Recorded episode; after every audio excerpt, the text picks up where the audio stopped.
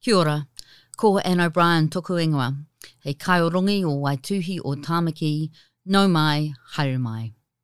I'm Anne O'Brien, Director of the Auckland Writers Festival Waituhi o Tamaki, and you're listening to a session podcast from our 2021 event. A lyrical love letter to the land is how reviewer Linda Burgess describes Manawatu farmer, poet, and performer Tim Saunders' debut memoir, This Farming Life. Further south in central Otago, novelist, memoirist, poet, and essayist Gillian Sullivan walks the hills and mountains of the Ida Valley that surround her home, conjuring her perceptive essay collection, Map for the Heart. Both books provide beautifully rendered portraits of lives lived close to the land and exposed to the seasons, and shine a light on the ways in which geography shapes connection. Saunders and Sullivan share stories in conversation with Mary de Ruyter. We hope you enjoy it. E mana, e reo, iwi. Tēnā koutou katoa. Ko Mary de toku ingoa. Tēnā koutou katoa. No mai haere mai and welcome to this Auckland Writers Festival session, Love Letters to the Land. My name is Mary de Ruyter and I'll be guiding this discussion between our two writers over the next hour. First, the requisite housekeeping. The screen has already told you, but I'll remind you again. Please double check that your phones are silenced or off. Please scan or manually sign in if you haven't already. Wear a face mask if you want to, and feel free to leave during the session if you begin to feel unwell. We encourage you to post about Auckland Writers Festival, Waituhi o Tāmaki, on social media during the session, but please do so with consideration for your fellow audience members. Gillian and Tim's most recent books have both been described as love letters to the land. They take us across pastures and up mountains, past rivers and burns, through mud, grass, and tussock, a lot of mud in Tim's case. As they recount their experiences and explorations, Tim and Gillian remind us that the land links us with past and future generations. Indeed, the land, built for eternity, is a constant that must be protected. At this point, in a session that's particularly about the land, I'd like to acknowledge Māori as the tangata whenua of New Zealand. Their connection with the whenua is also deep and goes back centuries. And one thing we all have in common is the desire to safeguard the land and help it thrive. In this session, Tim and Gillian will talk about their lives lived close to the land and exposed to the seasons We'll have a mix of conversations and readings, and there will be time at the end for audience questions. Emphasis on the word questions.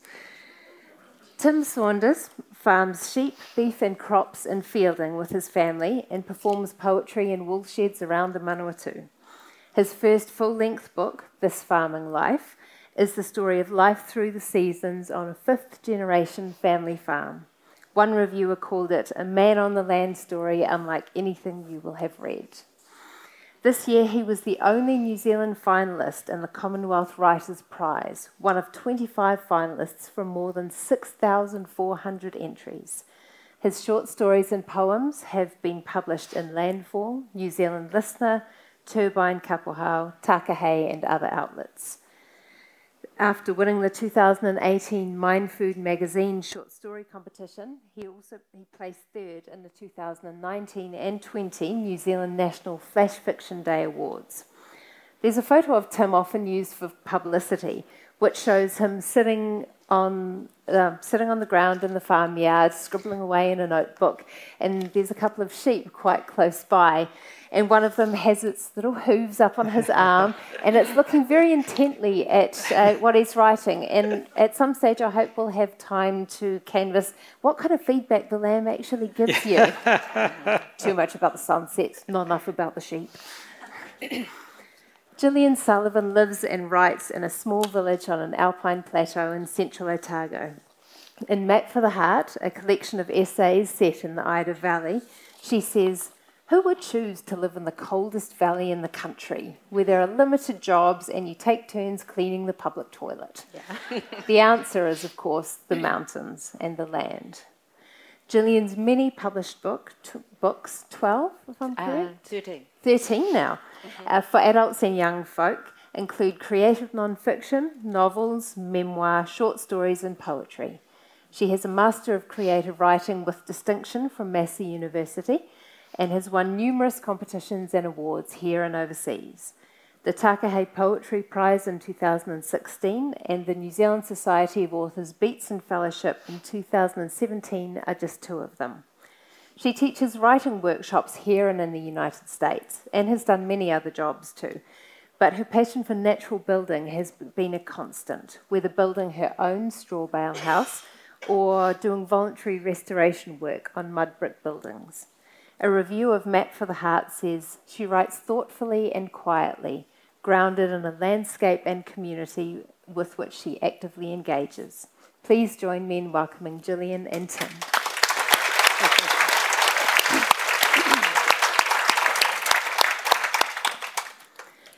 On the first page of the first essay in Gillian's book, there's a quote that seems central to the session's proposition. To live here is to come to terms with the dominance of nature. How do you both come to terms with your lives being shaped and influenced by the natural world, which is so often unpredictable? Farmer? uh, well, I'm a fifth generation farmer on my piece of land. And uh, so generation after generation, my father was there, his father was there, his father was there. We got um, uh, basically the land is always part of what we do. It has to be there, we have to be there. We depend on the land, the land doesn't depend on us, um, which is something I think that you write a lot about in your book, mm-hmm. because I reviewed I reviewed Gillian's book for Landfall, and you talk about the the river existing for itself. Yeah. Yeah. Yeah. So, um, so I don't depend on my land for an income. I mean, the farmers around. I've got rescue cows and sheep, which I've pledged not to ever eat or breed, or. Um, and the f- farmers around say, "But what sort of return do you get from them?" Yeah. um, I said, "Well, I really love the cow shit um, because for earth plastering, of course, I mean, that's a really integral part. um, but when you live in the, well, it's the coldest and the hottest place in New Zealand, and you're so aware of nature um, because when it floods, it, it, floods three quarters of my land is underwater. Um, remember looking out and seeing my armchair that I'd put by the pond floating across the mm. fence. Um, when it snows, um, well, as a um, it, you know a recent person, I'd never struck really big snowfalls, and when the, all the locals said there's a big snowstorm coming. Are you ready? I'm like, whatever, you know. and um, so I didn't get any food, didn't cover my firewood, and um, and I was flying to America the next day to teach. And so I walked out of the house with these little black boots on into a metre of snow, and um, and it, my car had been buried by the snowplow. Like, you know, you really come face to face with what nature can do to you. Yeah, and I think um, that's the difference mm. when you've when I've grown up on a place which has been we see weather all the time. It's it rules our lives, um, whether it's too hot, whether it's too cold, whether it's too dry, too wet, um, and you just learn to um, to live with it, and you have to live with what you're given. Mm. Mm frustrating, scary? It can be scary. Uh, the, I've got the Orua River runs as a boundary um, to my farm, and the Orua River is very well known for flooding. Uh, we get, well, I've seen about three or four 50 year floods, I think. And I'm not quite 50. A couple of 100 year floods. Um, and it's, it's a very unpredictable river. Uh, my father says it's a bastard of a river. Um, but we, we bought the farm in 1906. Uh, the little area that we're in is called Glen Orua uh, in the Manawatu. And um, it was originally bought by a land baron called Isaac Greenaway, and he owned all of the land, and he wanted to make a little settlement there, well, quite a big settlement, a city, and he couldn't get planning permission for it, so he gave up. Um, he couldn't get the planning uh, permission because it flooded all the time. The river just flooded constantly. Everything went underwater. And uh, so he sold the land, and it was my great great grandfather, when he bought it, he put the stop banks up. He built stop banks and he stopped that flooding. And because of that, the local government at the time said, Well, that's a good idea. Why didn't we think of that? Um, which they, they still do. Um, that was our idea. Um, and uh, he, so they continued all those stock banks, and that's why all that land can now be farmed um, because of that. So you, you learn basically that the land is, or the rivers, and everything's connected there. So you've just got to work with what you've got, and yeah, and yeah. Could you tell us, Gillian, how you came to end up in Central Otago? And both of you, how you came to the philosophy of living close to the land but not dominating it. Okay. Um, I I really believe in the power of writing something down. And sometimes I think you write things down, um, your dreams, and you don't realize that it's there ticking away in your life and will come true. So when I was 17 at high school, I wrote, When I grow up, I want to live somewhere wild. Um, and my second husband had 100 acres uh, above the snow line, 1,000 metres high in the Northwest Ranges. And we built a, a little hut, hut, up there with no power. And we really did live somewhere wild, but I'd already written that. And then um, when it came time to um, move, when my marriage ended, um, and I'd bought um, a little piece of land in Oturehua because as a writer it was affordable because it's the coldest and hottest place in the country. it's a good place to go as a writer because you don't you can live, you know, you can get by on bits and pieces of work and um, but I, when I was packing, I found a letter I'd written to myself in 1998, um, and it was sealed. And I thought, I wonder what I wrote. And so I opened it up. I had no idea, and I opened it up, and it said, um, I live in a straw bale house looking out to the mountains. Oh. And so there I was with this piece of land that looked straight at the Hawkdun Mountains. And finally, at 55, I could, I, had gone there to build my dream of a straw bale house. But I'd, I'd written it, yeah, in 1998. I don't even know why, because it seemed like a dream that had long gone, but it was ticking away like a bomb, you know. a benevolent. yeah, uh, but it, it, it's hopeful too that you can believe something and write it down and mm. then forget about it, but it, it still works in your life. Mm. Mm. In terms of, of where I am, I, I wasn't sure if I wanted to be a farmer um, at all. Now, um, of course, being the fifth generation, my, fa- uh, my brothers there, uh, didn't really appeal to me to begin with. So I went away and did other things. I went, uh, first I went to film and television school because I liked TV. I thought that's a good job. Um, and all I started doing there was filming the horse races and things like that, and it wasn't very exciting. Um, so I went tour guiding, and I went down to Te Anau, and I went cave guiding. Uh, despite never being in a cave before and only having a vague idea where Te Anau was. I thought it can't be that hard.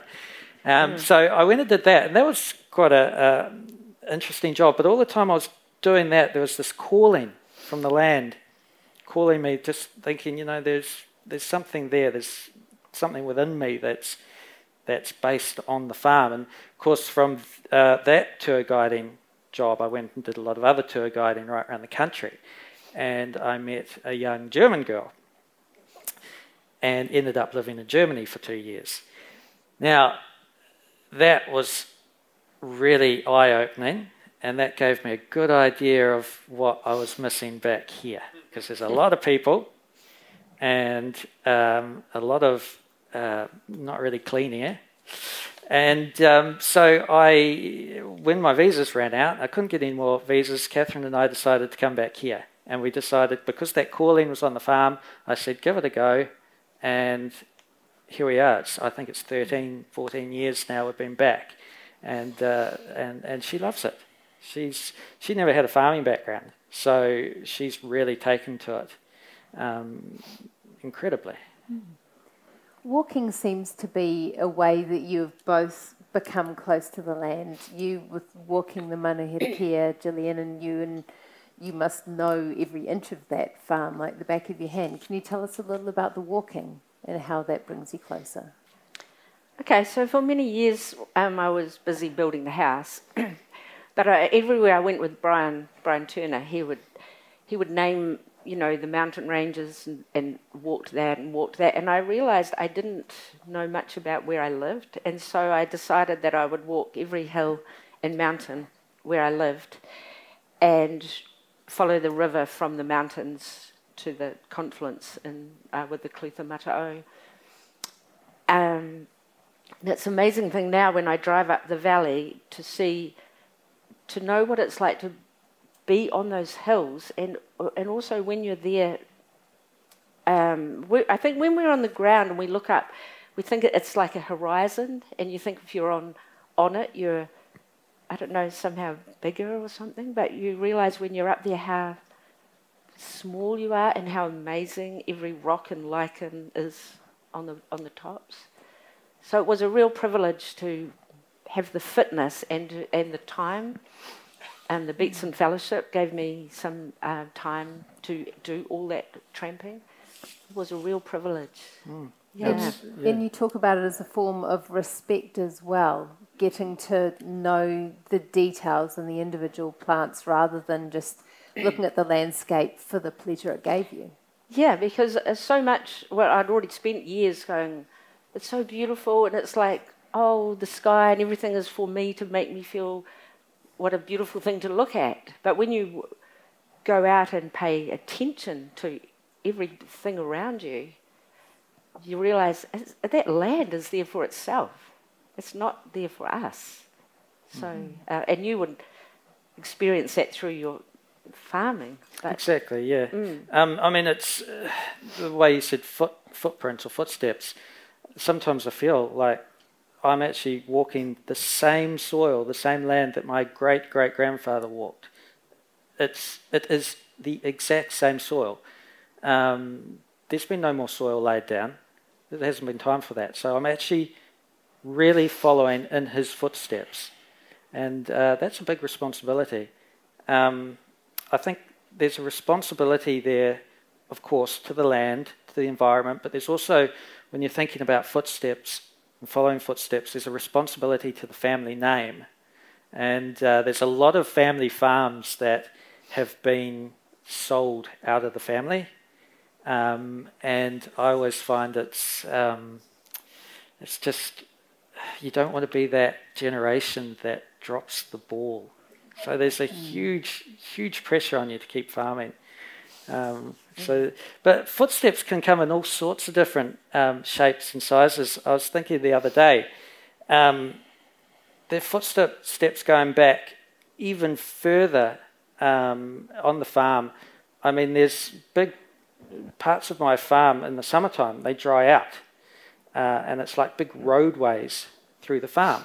And there's nothing can grow there. It's just barren, it's dry, nothing grows. And those are the old sawmill tracks from when they cleared the land. And what they did was they used to drag them out on uh, behind uh, draft horses. And uh, they compacted that soil so much that nothing now grows. So that's a huge footprint that we've left. Mm. Um, and there's nothing I can do to stop that. I've tried breaking the soil up, but that's compacted now forever. So we've really got to be quite mindful about what we do because further down the line, we're going to still be seeing it. What are your favourite times of day or year to be outside, and what does it look and feel like? Mm. Well, I do all my writing in the morning. I get up really early. Um, I like to be on the computer between uh, five and five thirty. Um, so that's this time of year. It's before the sun comes up. And uh, I've got, I'm lucky because the window, the sun comes in the window, so I just love sunrises. And it's also, um, this is a nice time of year because autumn is the time of swallows and hawks. Um, so I've got swallows in the pond out in the paddock there. They're always dipping down into the water, into their reflections. And I've got the hawks circling around the maize paddocks and everything like that. So it's a beautiful time of year for, for me. Um, and it's also a bit of downtime as well. um, interestingly enough, um, I set myself a target to um, get up and write the weather. There's something amazing about writing down the weather and, and really noticing what the weather's doing. So I try to, I can't say every morning, but um, I try to get up and go out and just sit there for maybe 10 minutes and write everything I see and hear. And because it's going over, it's gone through winter, it's gone through flood, and it's always at sunrise. Mm. Um, it's almost like a spiritual practice because um, it, it's so deep that every day the sun rises. Um, I don't know what it does to you, but I think it really affects you at some level of, of hope or um, yeah, there's something very primal about watching the sun, and if you're mm. like we are, we watch the sun on that arc across the sky, mm. and it's it's not always the same arc. It's always changing with the season, and um, it's it's it's a nice thing to to keep us grounded, really, and, and plug us in. Does it feel spiritual to you? I guess you could call it that. It certainly puts you in your place, makes you feel that you know you're here for you know a good time, not a long time. Um, or you could be gone like that. Yeah, exactly. Mm. Yeah, mm. because we watch the hawks and the magpies, magpies fighting. Yeah, mm. yeah, yeah. Mm. The land always endures. That's for sure. certainly yeah. does. Yeah, but you know when um, we lived on the mountain with a toddler, can I just add, the, there's a fantastic section in Gillian's book when she talks about carrying logs with her husband out of the bush, and there's a toddler toddling along, and I'm like, you, how did you manage to? oh yeah, do that. That yeah. it just sounded like such a trial. Well, not a trial, well, but it's there's so much more to consider when you have a small yeah. child and you're living in an extreme yeah. environment. And I remember she had a little yellow nightie on, and we were coming out of the bush, we, we only felled fallen timbers. And we'd taken a big mill up there. It took days with a tractor to wind up into the mountains. And then we were in the bush like we'd gone back hundreds of years and would mill it and then carry it out on our shoulders. Between us, the, um, the Totara, the dead Totara and beech, and Evie toddling along. yeah. Would you like to read us? Sorry, go on. Oh, okay. Read a piece? Yes. okay. You don't so need glasses yet, Tim? No, I don't. No. well, kind of. I just have very long arms. was that your daughter, the, the toddler? Was she? she because I met your daughter this morning. Oh, I've had three daughters. Okay, yeah, I met My one of them this morning. Yeah, yeah, at the lift. Quite, oh, did you? Yeah, yeah, in the hotel. Sorry. Oh, um, yeah. yeah. yeah, She, she's she's come here. Oh, yeah. Hannah, here she is. yeah, so sorry, I was just, it's just been incredible coming up here because we've been bumping into so many people. I met Brian Turner, who um, is your partner, mm. and Brian Turner is one of my poetry heroes. I have his selected poems beside my bed, and I've read it cover to cover so many times. And um, so meeting him has been a big thing for me.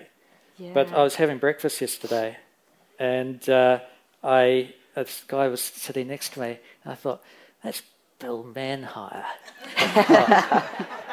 and I thought, ah, there you go. Anyway, I saw him staring at me, and I thought, why is he staring at me? Anyway, he comes, he, he came back with a glass of juice, and he said to me, I'm sorry, I've forgotten your name, but I know you off the TV. yes. and then, then when John Campbell yesterday, when he interviewed Brian, I saw him coming out, and uh, we saw him together, and he said, "Oh, oh, Tim Saunders. Now I know you from somewhere," and I was like, "Who are you?" Sorry. Yeah. but we do keep meeting people in the lift. Yeah. Yeah. You could just go come to a festival and go all day up and down on the lift. Yeah. I've met Beirut and Oh. Tusiata, Yeah. Yeah. Lloyd Jones. Yeah. Wow. Bill. Okay.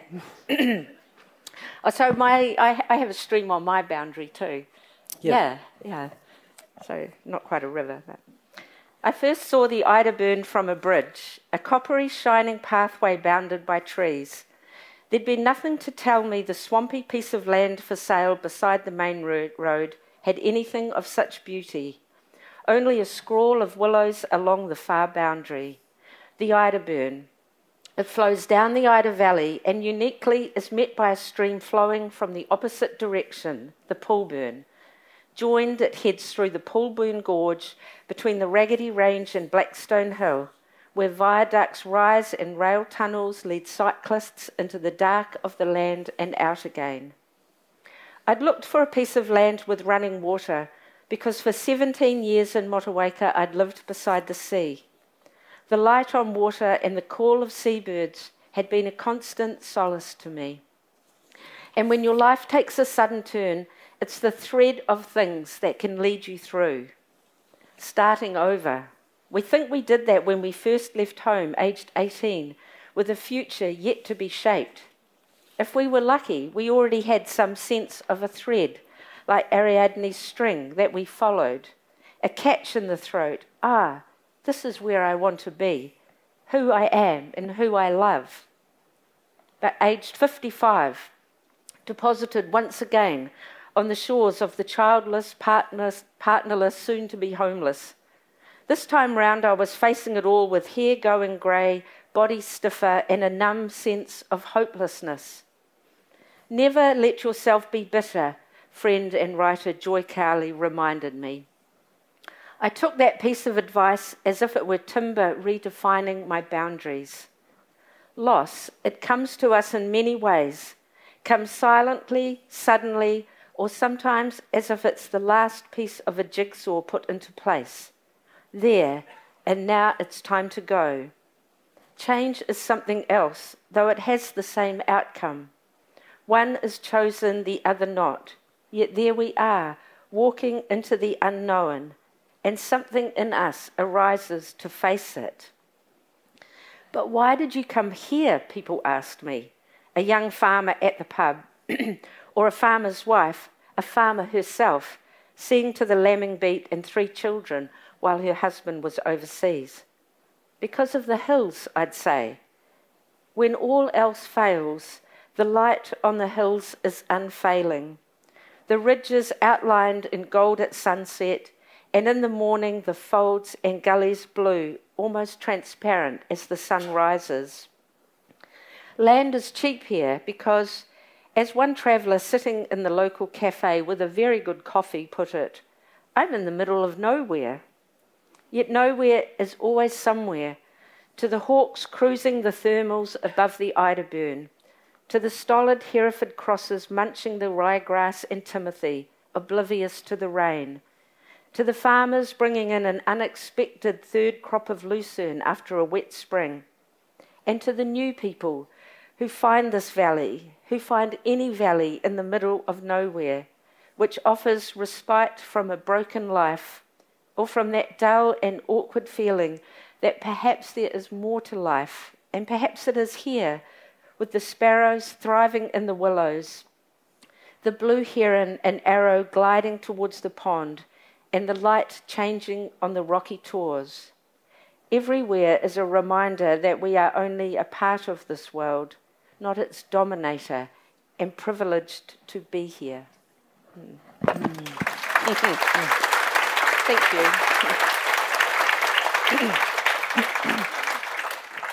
I'd like to go back to that word nowhere that you mentioned in the reading because there's uh, something that comes through in both your books is the idea that there's an unexpected beauty to be found in landscapes that people might not examine closely.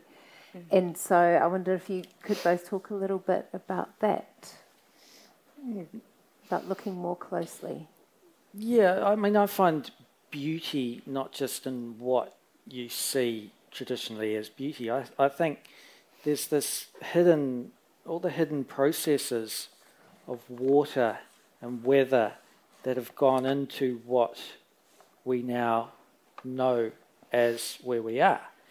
There's um, the soil that we have is basically just ground up rock and um, rotten um, plant matter. It's come down from the hills. Everything used to just be barren rock. It got eroded. It came down the rivers.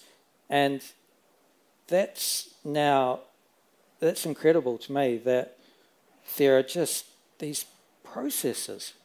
The, the moon.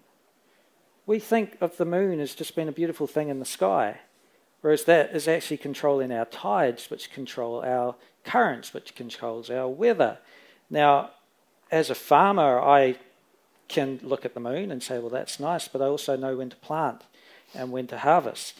I think that's a big thing. And you might, some people might think, yeah, well, that doesn't really work, but it does. I mean, I've seen the biggest, meanest, toughest forestry worker say to me, oh, I'm not cutting the trees today because it's a full moon and the sap's rising. So processes like that, not really that we can see with the naked eye, but it's just an inherent beauty that we that we're around all the time.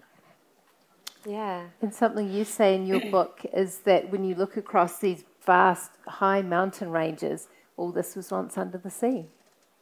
That's right. We were uh, uh, under the sea, and um, they've found crocodiles. I mean, we were under the sea, and then we were a big lake, Lake Manuherikia.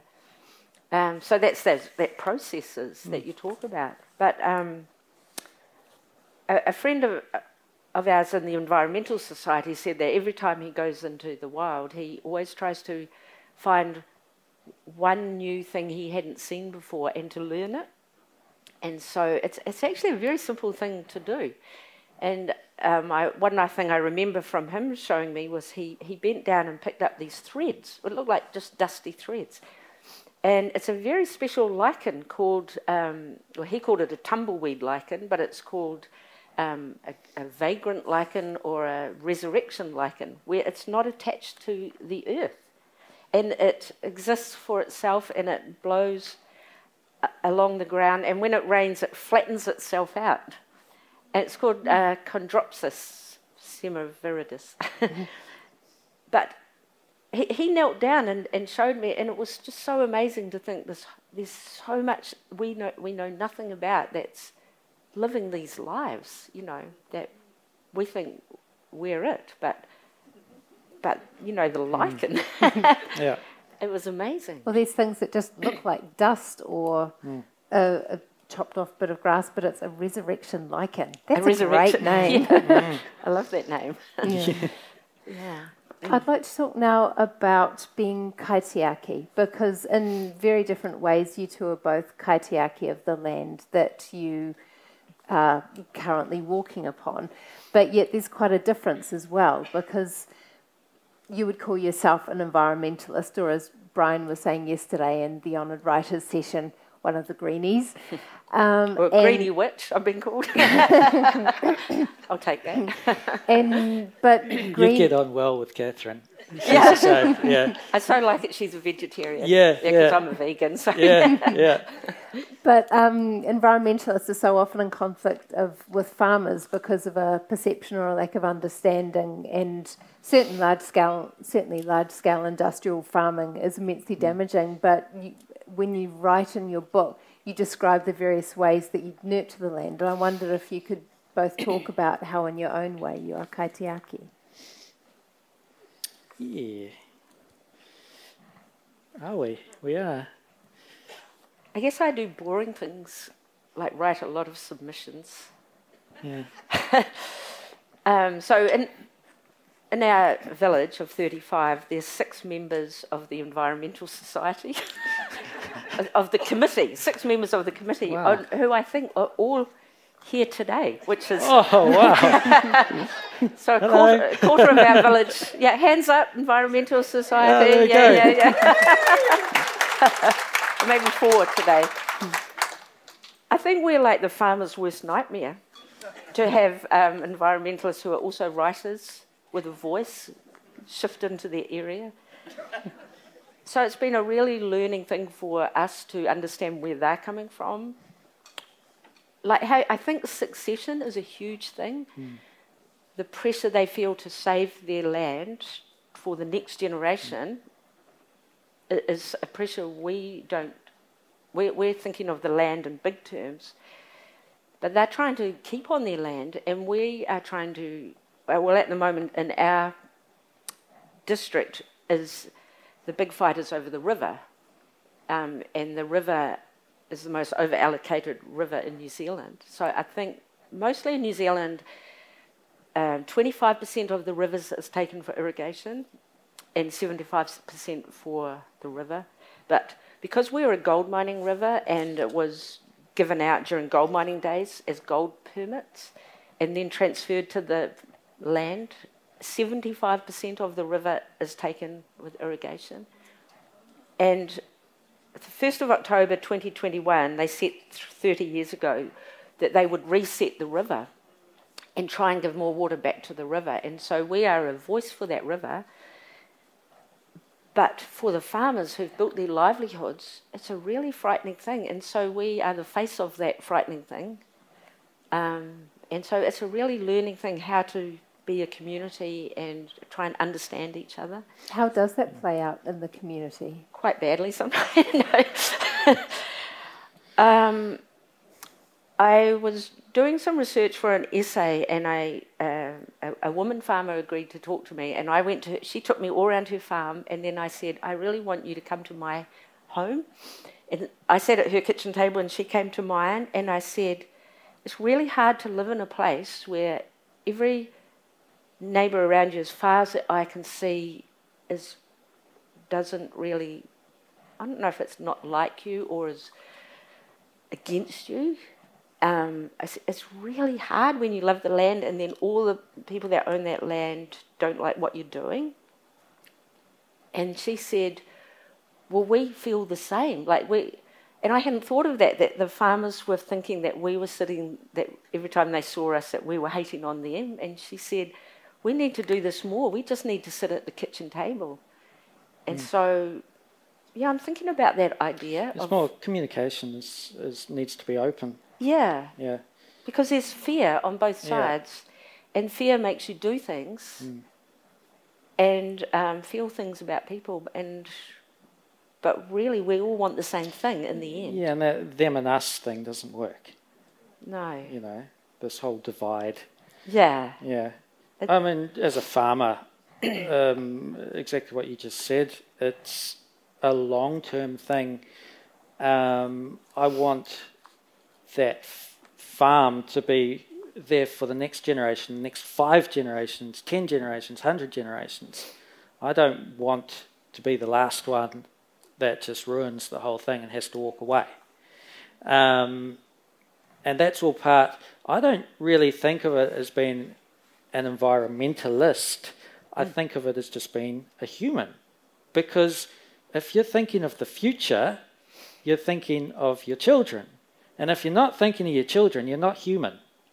So it's, yeah, hmm. it's basically, yeah, open these, ven- you know, communication is king. Yeah. I wish you lived in our area. I have. I, I mean, my farm is only 280 hectares only, but that's actually quite a small farm um, compared to the big stations down yeah. south. Because so my neighbour's got Yeah. 20,000. Yeah, acres. exactly. Yeah. And um, there's a lot of issues, I think, when it comes to say, well, why don't you plant a third of your farm in trees? Or something like that, which is great if you're on hill country with Mm. lots of it. But if you've only got a little bit of it, Mr. Bank Manager says no. And it's Mr. Bank Manager that's my boss. unfortunately. Not that you return his calls. No. yeah, he's um, yeah. So it's it's it's a tough thing to think about. Yeah. Yeah, because for me, the river, uh, when we go to the Environment Court, you know, we, we, there's days and days of irrigators and their lawyers arguing why they need to keep that water. And then it's like the, the environmentalists, this little group of us get up and try and speak for the river. Yeah, because someone has to do it. Well, the river can't speak for itself unless you're present, unless you're listening, and Yeah. then you can hear it. But um, I mean, irrigation in my area is a problem. Uh, that's taking groundwater, not from the river. They take groundwater. Now, I also take groundwater to just uh, in the troughs to for my stock. Now, there's so many irrigators now that every summer that groundwater is gone, and it's stock need water. Um, and my argument has always been, well, if you want to farm, farm where you're leaving the least, you know, the smallest footprint that you can. Yeah. Don't go and put a big dairy farm where it's nice and dry and mm. and everything, where you're going to have to put irrigation in just to, you know, to feed something. You, you've got to work in with mm. the land. Mm. Yeah. But not Yeah. everyone does has that No. same thought process that you do, and there are some farmers who do Yeah. still want to take more water. I know Canterbury's a big example of Yeah. that, and and that's a real thorny issue. It is. Yeah. Yeah. Sometimes, yeah, it's it's hard because as a farmer, I don't like really putting the rest of them in on the spot. But hmm. uh, hmm. yeah, There's a farmer in our, our district who I went to interview, Barney, who's 73, and they farm without irrigation hmm. He- and have done all, their, all his life. And I, I said to him, What do you think about the environmentalists, the new people? And he said, I never think about you. because we're not a threat to him because he's just, he, he grows a lot of lucerne, and he said lucerne is a dry man's irrigation. He he lives his life with the land, dry land farming, and he doesn't need the river, and so he, we're not a threat, and he doesn't have to think about us, and I'm so happy about that. Would you like to read something now, Tim? um, yeah, I can do. Um, find something to read in here. So this is about uh, my sense of belonging. I stood silently on the terrace in the swimming light, thought about the farm and my place in it. The woolshed defied the gale, its squat outline just discernible in the dim light. It was a ghost in the dark night, tenacious, spectral, a memorial to those who had passed this way before, and a testament to the future. A reminder that our family had farmed this piece of land for over a hundred years, and that we needed to leave it in a state suitable for those generations still to come. The woolshed had seen all the dramas over the years. A staunch custodian, it had watched all the comings and goings. It was an indifferent bystander that loomed large in the history of the farm, a monument to the people who had worked to shape the land and provide food for the masses. It belonged here. There aren't many people in the world who can actually say they belong somewhere. I am only here in this place at this particular moment because of an extraordinary set of circumstances that led my forebears here. I'm not sure that constitutes an indefinite claim on the land. I don't think anyone anywhere can definitively say that they are entitled to a particular piece of earth. Take the people away, and the land will still be here, doing what it has done forever. People can be born into farming. Some choose to become farmers, others farm because that is what their family has always done, and their responsibility is to keep it going. Maybe you've never known anything else. Maybe it is in your blood. Maybe you have never wanted to move. I have friends who felt obliged to keep their family farms going, and I watched as the harsh reality of failure sunk in, sucking their livelihoods and their own families down into the quagmire of a muddy drain. Failure is hard for the family farmer. You're not just letting yourself down, you feel the weight of history around your neck. Sometimes I'm not sure exactly why I am here at this exact moment. Maybe for all of the reasons above, my mind changes as much as the weather. But I have learned that until you accept what you have for what it is, you will never experience that sense of belonging. You can see hills from wherever you farm in this country, undulating ranges in the distance, rolling green pastures, weather beaten and eroded rocky outcrops. This farming life is full of peaks and valleys.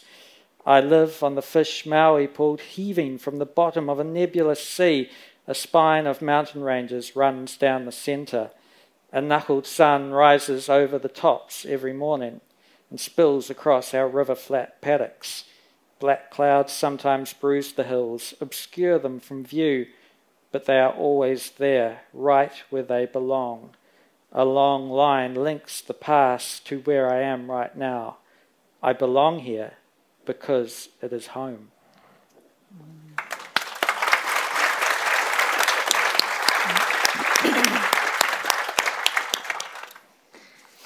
You talked about the weight of history around your neck, and I can totally understand that. But one thing that living as close to the land as you two do must surely give you is a beautiful sense of moving around the place that will last far longer than you, as you talk about. So does this this longer time scale that you both experience give you give you comfort, give you wonder? What does it what does it give you?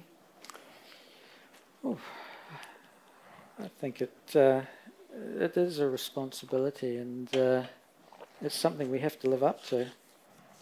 Really, all of us. Yeah. Um, the wonder, well, the wonder feeds us. Mm. Um, and I like what Iris Murdoch said. She said to pay attention is a moral act, and I I think it is a I think it is a moral thing to do to pay attention, and um, not only like where you live, but also you know choices you make about what clothes you buy or what food you buy or um, yeah, we we can all have that sense of wonder and that sense of choice. Um, yeah, but sometimes then you have to stand up and do something and like just maybe write that submission. Mm. Bit like be reading in the paper of what's happening and when they're saying we want your opinion, just to do that mahi sometimes. Mm. Yeah. Mm. yeah, it's a wonder that I can get up in the morning. Um, yeah. yeah. It's um, no, it's it's all about being there for the long haul. And I think mm. that's important. Yeah. We now have 10 minutes left, so it is time for questions. There are a few microphones in the aisle, so if you have anything you'd like to ask Gillian or Tim, please make your way to the microphone. Or just yell at us. well, oh, no, no, no, no.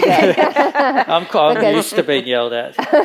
it's all recorded. It's all recorded, so you actually do need to stand at the microphones. But what I would say, as every chair through time immemorial has said, is that please make it a question not a um, long winded statement because I will try and overcome a lifetime's worth of conditioning and from my polite parents and interrupt you. Ma'am, you first. Thank you both. Um, Tim, um, hypothetically, what would happen if none of your offspring or your, bro- or your siblings' offspring wanted to be on the farm? Yeah, we're going through the whole succession thing at the moment.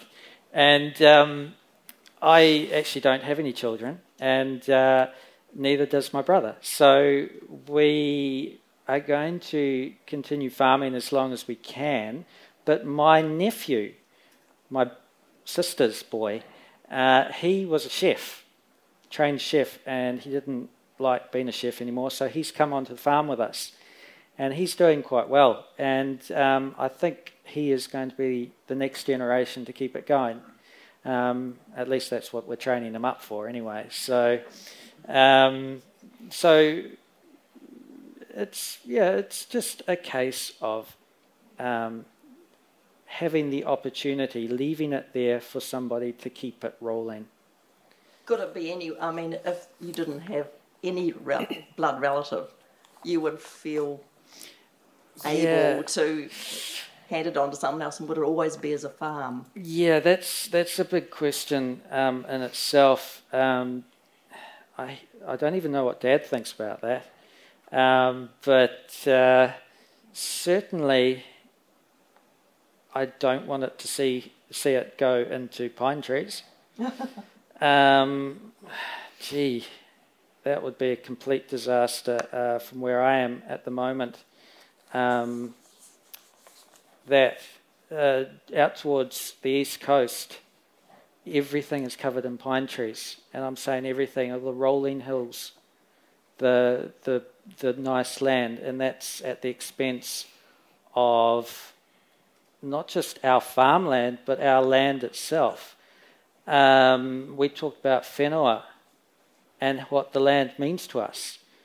Those pine trees are now owned by overseas countries. Uh, that's not New Zealand anymore.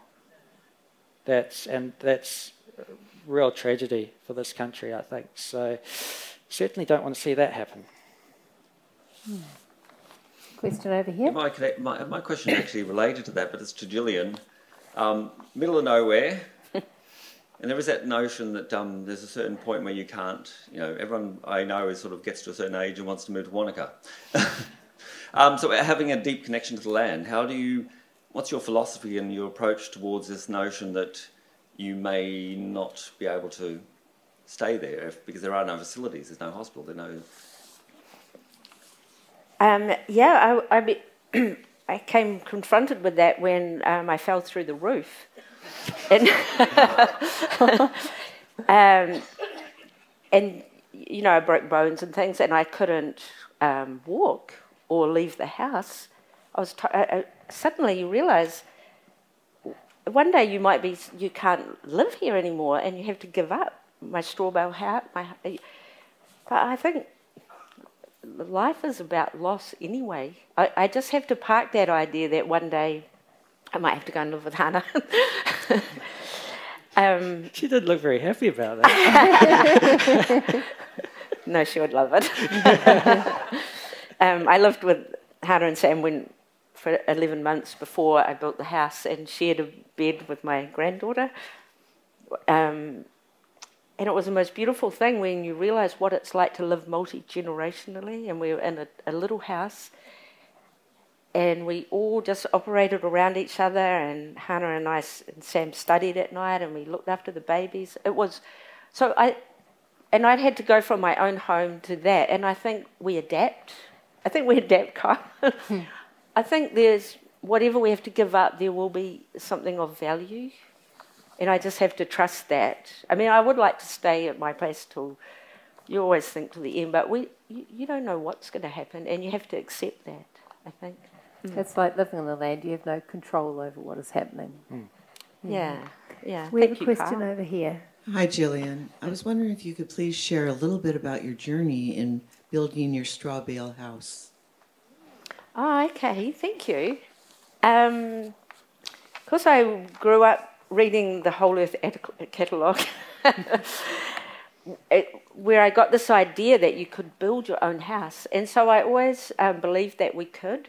And I have tried writing to the government successive times that it would be really good for unemployed people to work on schemes where you build natural houses to help people home, to have homes. And they're doing it in America now in the Hopi Reservation. It would be a really good thing because um, you only need one person who's a builder, and the rest. There were seven grandmothers on the house, um, and Hannah was pregnant. I had the little grandchildren. No one had. We none of us knew anything, but it's, because it's natural, it's so forgiving, and that's why it could be the answer to everything. that we could build forgiving houses with our own hands out of sustainable materials would be a beautiful thing. And it, it was the one of the greatest joys I had was the act of building. And it gives you connection to the earth too. Because I think Yeah. we're disconnected from the earth even through our houses. Yes. um, because yeah, you you you've got that connection. I think that's a big thing. Is we've we've become disconnected with the Yeah. earth. And also the idea where, when we live where we live in Central Otago, there's a lot of people with um, there's the old houses that they all built themselves. So we're reminded of it all the time. But and maybe in Auckland, you think you can only have a house because all these specialists will do their job, and you lose the idea that no, we used to build our own shelter. Yeah, but how you do that high rise, I'm not sure. But, but there has to be an answer for it Yeah. somehow. Yeah. Mm. And we have time for one more question over here, please. Yeah, um, I've got a question for Gillian. I live up north of Auckland a little, but I love going down to the Maniatoto Basin, which is obviously your area. And, and I can recall being very devastated when I went down last time and saw a farm, uh, irrigated farm, no doubt, just out of Ranfurly. And I'm thinking, who the hell let those people put their farm there? Was that a weakness of the local area, the administration, that allowed that to happen? Because it seemed to go against all the original way of tussock land in that basin. Can you help me out here? Um, yeah, the loss of the tussock lands is, is, is a great loss because people don't want to go to Central Otago and think they're in the Waikato, you know. Um, yes, there's a failure where the, the long term plan for the district council doesn't cover anything to do with land use. As of right, landowners can burn 10 hectares of tussock a year. Um, and the ORC has had the foot off the pedal. And they, I guess we are responsible in a way too that we all have to try and keep on top of the council, but they haven't, for my mind, they haven't done their job and looked after the pre- the precious treasure that the tussock lands are. Hmm. Yeah. Yeah, I think also because it is a travesty. It's terrible. There should not be farms going in down there, and I think we have to think as well of how we live our lives. Uh, we've got a lot of these big dairy farms going in, and we are very bad at wasting food, wasting milk. How you know you go to the fridge, the milk's two days over its use- use by date. You think it's only milk. I get rid of it. And that's what's feeding the industry, because there's a demand for more and more milk. So I think if we all try and just think about food wastage and, and not using as much, then there won't be that demand there. And uh, yeah, so I think we've really got to all be in this together. Yeah, my parents are the worst at it. oh, there's stuff in their fridge that's been there since the 1970s. I, actually, I actually know of one block of cheese that had kids, and one of them moved to Wellington and it's now in the, a beehive. So there we go, something we can all do to love our land. Unfortunately, that's all we have time for this morning. Uh, thank you very much to you all for coming. You can talk to Tim and Gillian at the author signing table in the foyer up the small flight of stairs directly ahead of the exit. Their fine books, which I recommend very much, are for sale up there too, and they'll be signing books immediately after the session. Thank you again all for coming this morning. There are many excellent sessions at the festival this weekend, so please do stick around and check them out. And finally, thank you to Gillian and Tim for sharing your worlds with us so beautifully today. Thank you very much. Tēnā koutou, tēnā koutou katoa.